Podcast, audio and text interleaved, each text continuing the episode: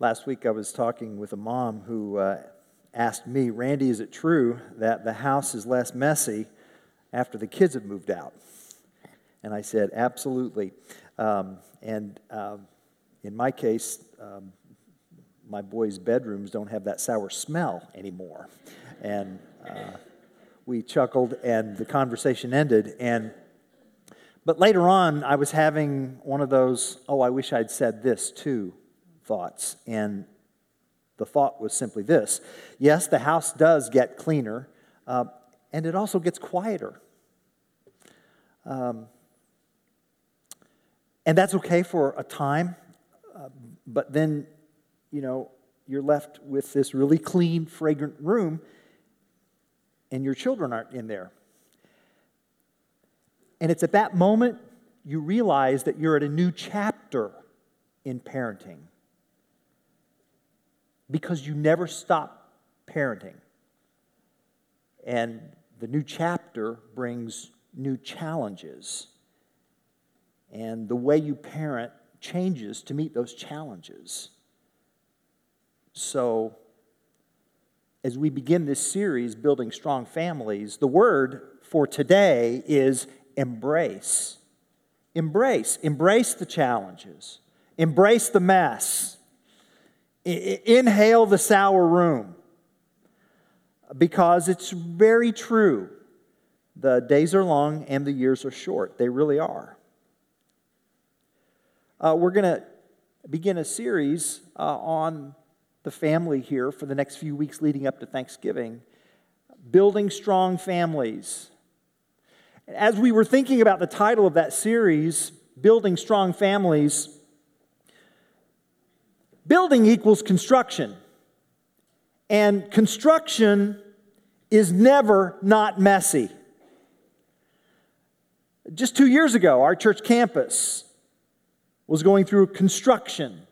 And those of you who are here know what this place looked like. I mean, it was messy. There were dirt piles and dusty footprints, and we had cement trucks uh, coming on and off the property. And we moved the entrance of the property from the middle of the property to the far west side of the property. And, and someone on Christmas Eve kind of forgot that, and that's a mess. And, but it, it was messy in the service of progress. I'm thinking of Proverbs 14 4, which talks about this.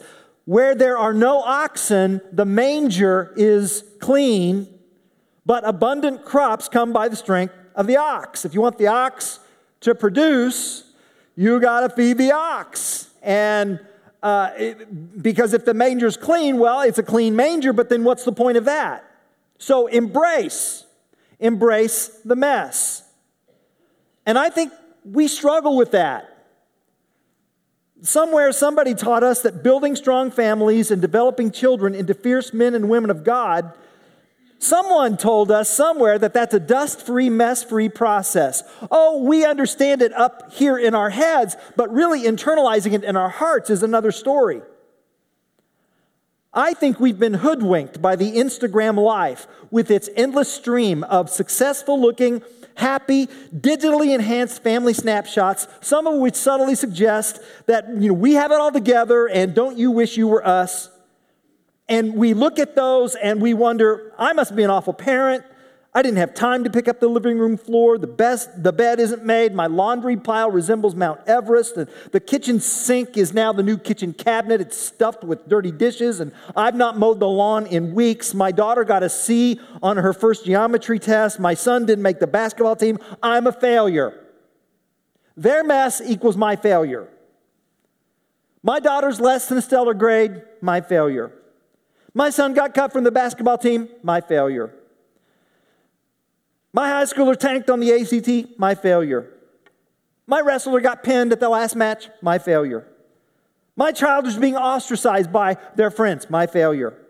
My child is questioning their faith or their gender ID, my failure.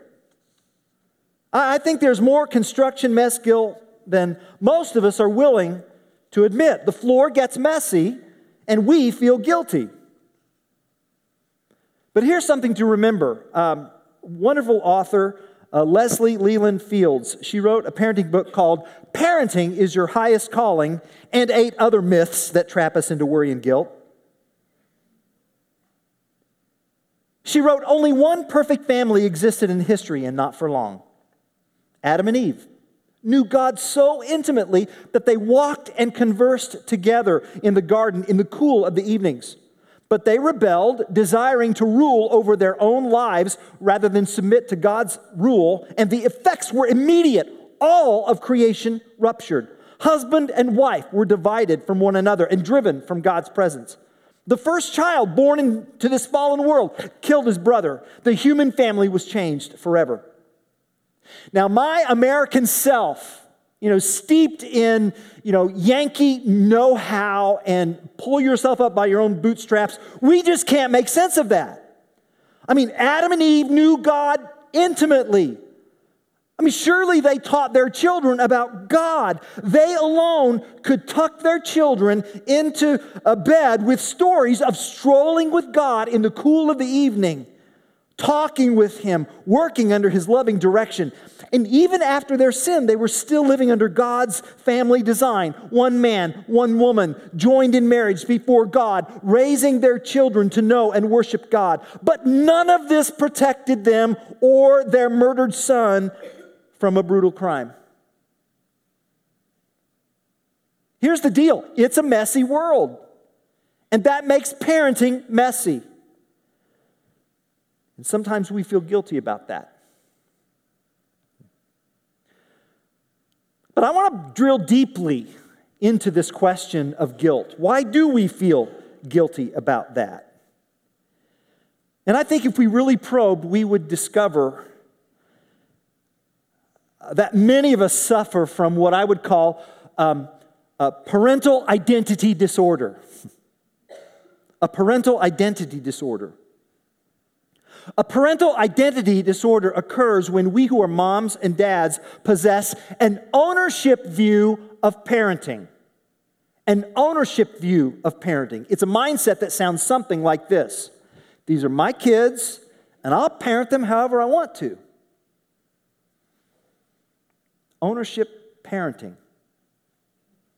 Parenting is personal, and we take it personally. And, you know, our shields go up, and there's a red alert whenever we're even sensing someone criticizing our parenting style. And I think part of it comes from this ownership view of parenting. They're my kids. I'll parent them however I want to. And we rarely state it as tersely as that. But it's all too often our default. We, we get caught up in the hurry scurry of school schedules and sports schedules and music lessons and dance lessons, even church activities, and we forget who we are as parents.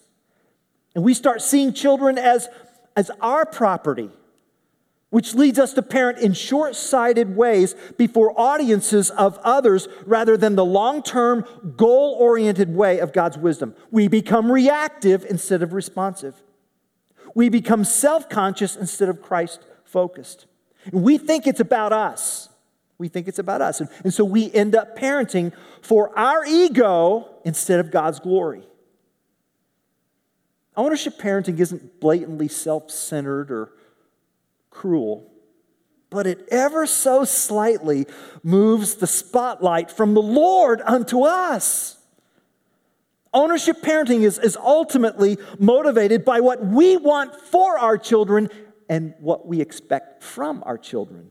And it's driven by an image of well, what we want them to become and what we expect of them in return. And as a result, it's, it's, it's well intended but foundationally misguided, and it won't produce the lives that God intends, the lives that He's entrusted to us. And the biggest problem with ownership parenting is that it does not fit God's reality. See, here's God's reality.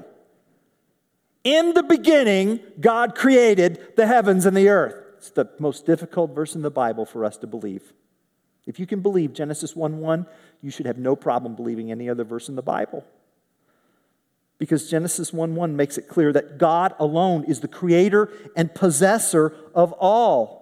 And therefore, anything to do with family or marriage is grounded in creation.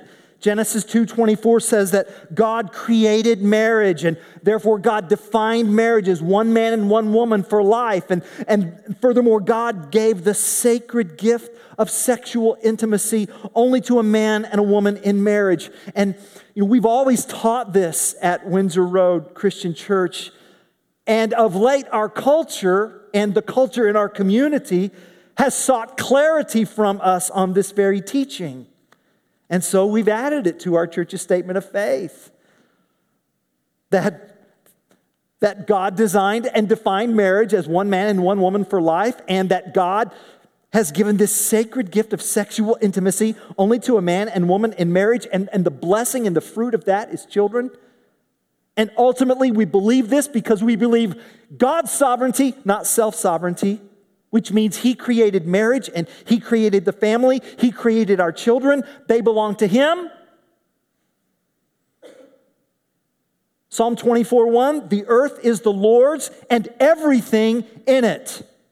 I did a Hebrew study on that word everything. You know what it means? Everything. Every, the world and all its people belong to Him. Psalm 127, verse 3 Behold, children are a heritage from the Lord, the fruit of the womb a reward.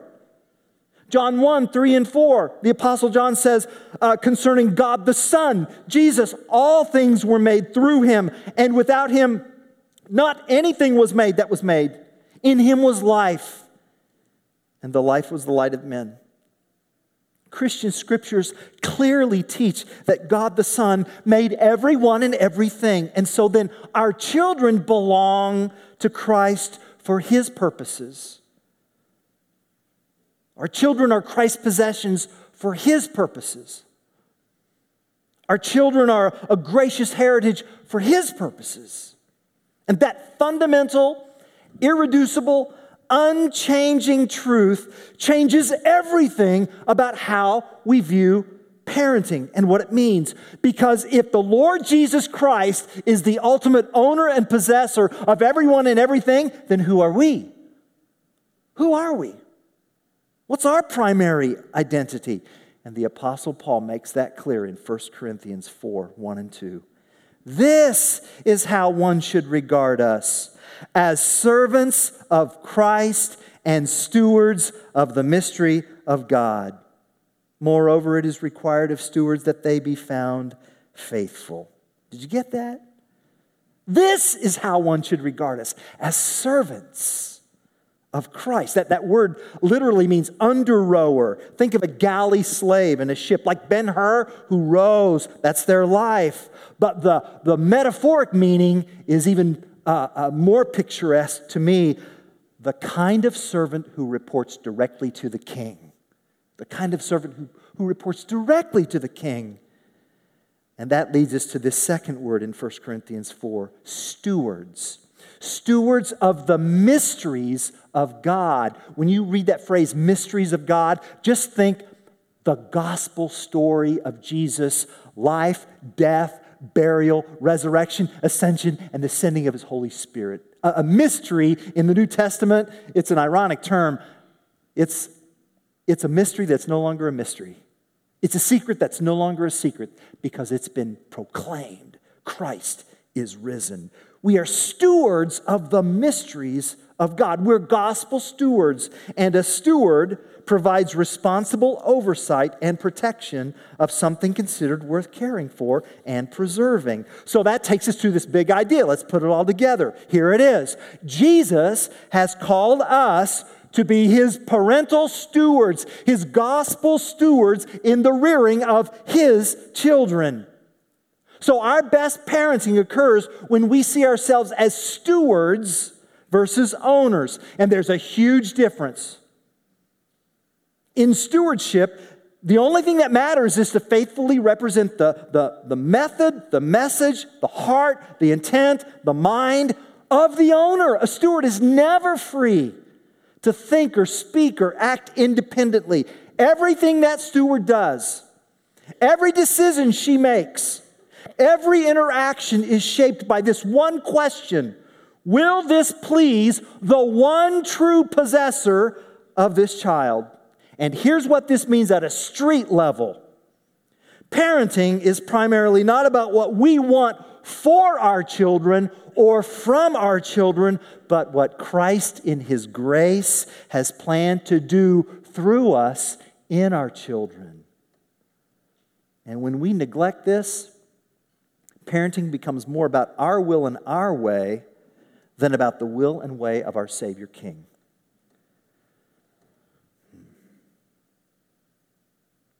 Now, here's my problem. My problem is I like sovereignty. I, I like to be in charge. I like to be bossy. I like to tell people what to do. Talk with people, I'd rather talk at people. I, w- I want my kingdom to come and my will to be done on Daniel Street as it is in Daniel Street. You know? And so I totally resonate with a one father's honesty about this struggle. And um, it's a story that you've lived through in your way, but this was this father's story. It was a story about the day he took his kids to, you know, the amusement park. And they were planning to have a really great, fun day. They were going to ride rides and they were going to have lunch together and everything. And uh, this dad said, as we were getting out of the van, hadn't even gotten to the park yet, one of my children said, You know, Dad, you know, may I have something to drink before we go into the park? And it didn't seem like a very dangerous request, you know. The dad said, So, you know, I opened the cooler, it was full of soft drinks, and all of my children saw the one can of soda that they all knew was the best, and global nuclear war broke out. They were pushing and they were shoving and they were grabbing and they were pulling. We hadn't even gotten into the park yet. So I jumped in and I said, You want to fight? Do you want to fight?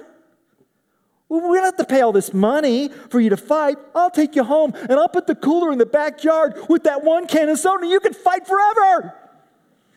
And soon the kids weren't fighting. They were just kind of like, you know, silence as they were watching the crowd gather as this dad lost it in the parking lot of this theme park. Now, you've been there? I've been there. Well, what is that about, though? That is about God, the owner, using a can of soda to expose the sin in his children. That's what that's about. He's, he's, he's doing something wonderful for his children. He's exposing their brokenness. He's making the condition of their hearts known so that their father, God's steward, might shepherd them in his ways. But this dad confessed, I was too upset to do that. You see, that day, I wanted self parenting kids. In my puny little kingdom of one, there shall be no parenting on family vacation days, or when I'm reading my paper, or my iPad, or after 10 o'clock at night, or during a good meal. And as a result of that ownership attitude, this dad confessed to turning a God given moment of ministry into a moment of anger. This dad says, I did this because I personalized what was never intended to be personal. My kids did not wake up that morning and conspire against me to drive me crazy in the parking lot. But because I personalized what was never meant to be personal, I reacted in an adversarial way. I reacted because they became obstacles in the way of what I wanted. And so I ended up settling for a situational solution that failed to get to the heart of the matter. I yelled and I threatened and I walked away, and my children were totally unaffected by what occurred.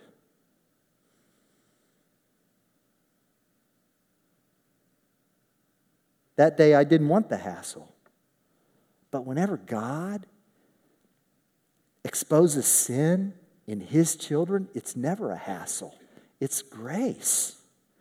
It's always, and his grace will reveal their need again and again so that you, their parent, God's steward, can be an instrument of change in their lives. And in such moments, the owner wants you, the steward, to forsake your agenda for his greater plans. Now, what will you do?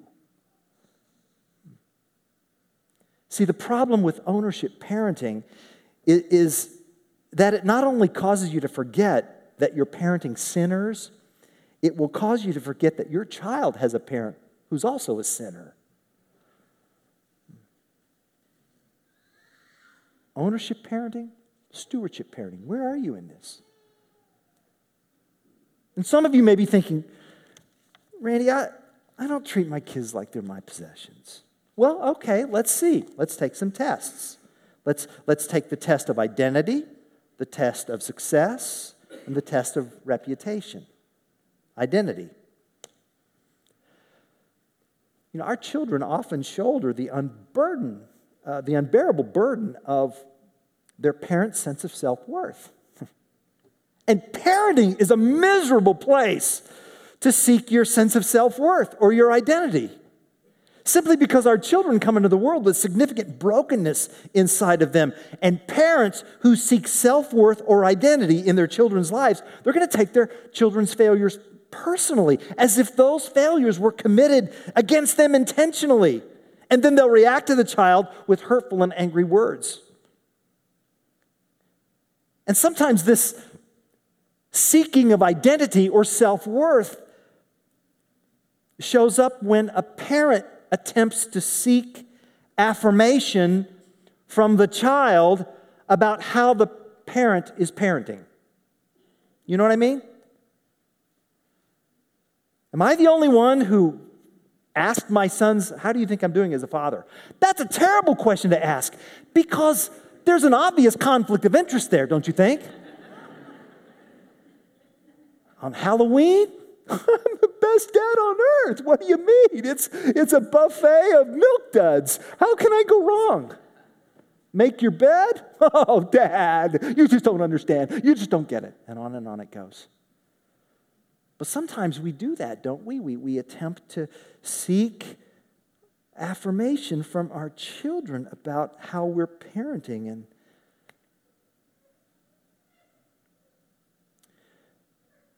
Stewardship parenting is about self worth and identity too. Don't get me wrong. But stewardship parents don't get their identity from their children because they've already gotten it from the one whom they represent, the Lord Jesus Christ. And because of this, they've been liberated from asking their children to give what no child is equipped to give. Stewardship parents are freed from demanding that their sons and daughters give them life because those parents have already found life in Christ. And because they found life in Christ, they can forget themselves and they can parent selflessly and sacrificially and in the way of wisdom. Where, where do you see yourself in this? Or where are you seeking your identity? Is what I really want to ask. Are you seeking your identity and self worth in your child, or are you seeking your identity from the king? What about the test of success? Ownership parents. Ownership parents think that it's their job to turn their children into something. And so, ownership parents work toward a particular dashboard of metrics in the lives of their children that inform them, the parents, as to whether or not they've been successful. Metrics like academic performance, athletic achievement, musical ability, college acceptance, social likability, these become horizontal markers how, about how well we've parented. Ownership parents think that, it's, that their job is to use their resources to shape their children into what they think they should be. Talk about stress. I'm thinking of that article I read in the New York Times about a parent who sued a preschool for not adequately preparing their four year old to enter an elite kindergarten school. The parent insisted that the $19,000 a year tuition was wasted. What's a parent spending 19 grand on a preschooler for? Another headmaster of an elite school expressed concern to a parent because that parent's four year old didn't seem to be too focused on her vocational path. I'm not making this up. The father replied, She's four. When she grows up, she wants to be a frog.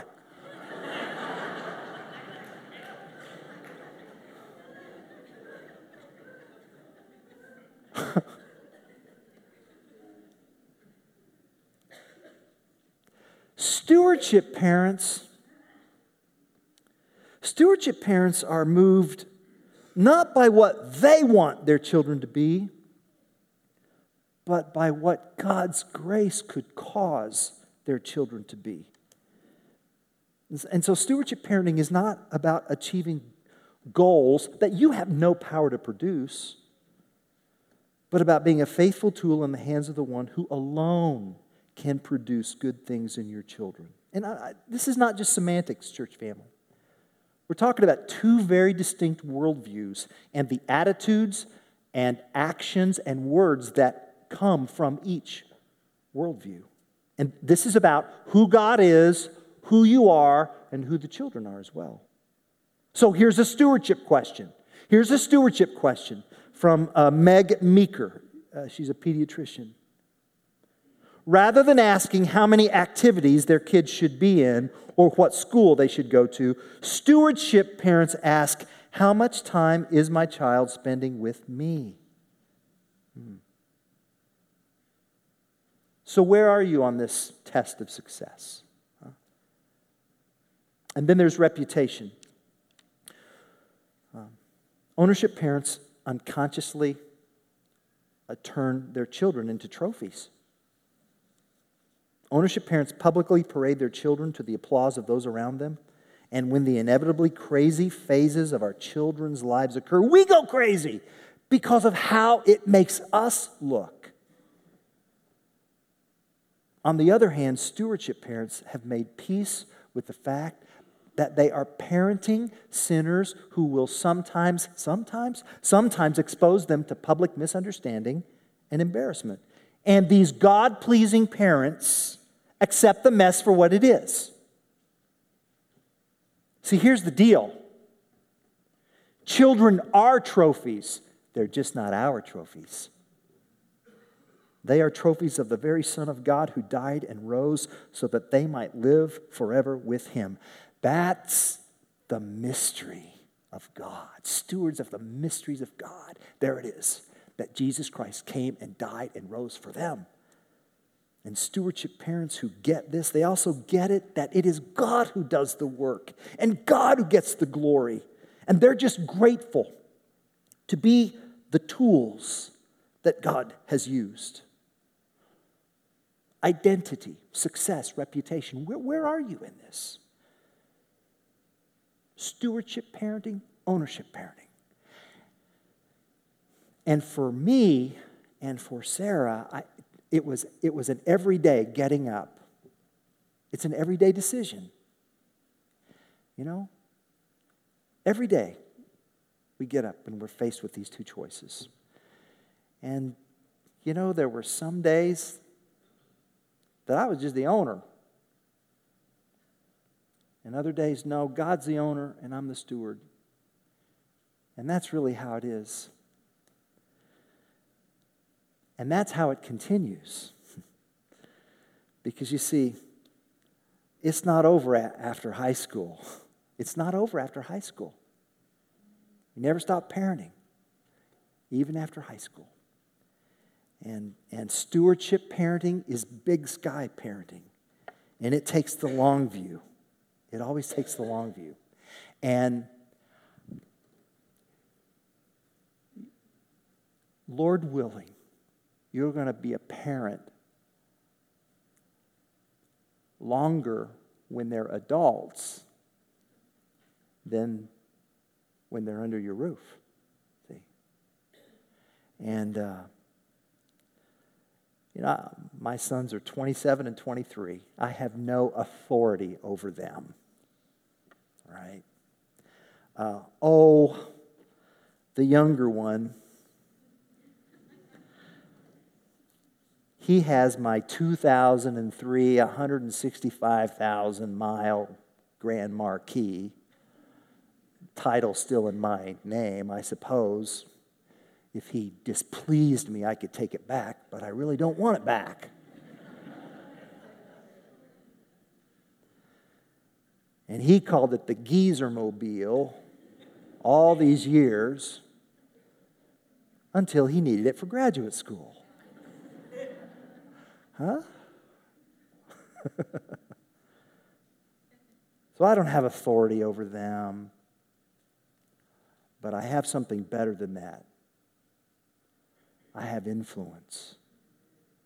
And, and that influence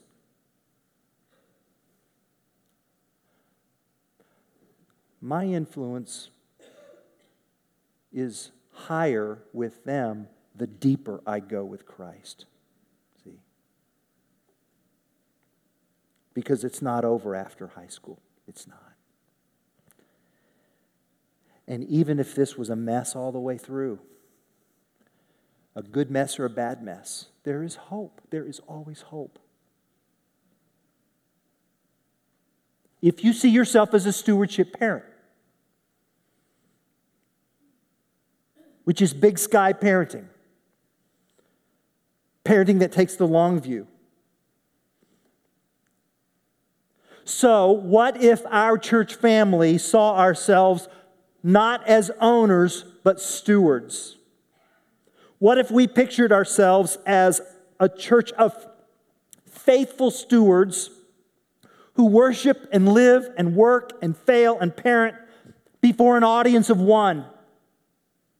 What if all of us resigned as owners and instead signed on to the ministry, ministry of stewardship, parenting treasures and trophies that are not ours, but have been entrusted to us, temporarily put in our protective custody. What if we parented not to please any horizontal audience, but vertically the one true creator king. And what if, because of Jesus' life, death, burial, resurrection, ascension, and the sending of his Holy Spirit, what if we truly believed that we, we never parent alone? We never parent alone.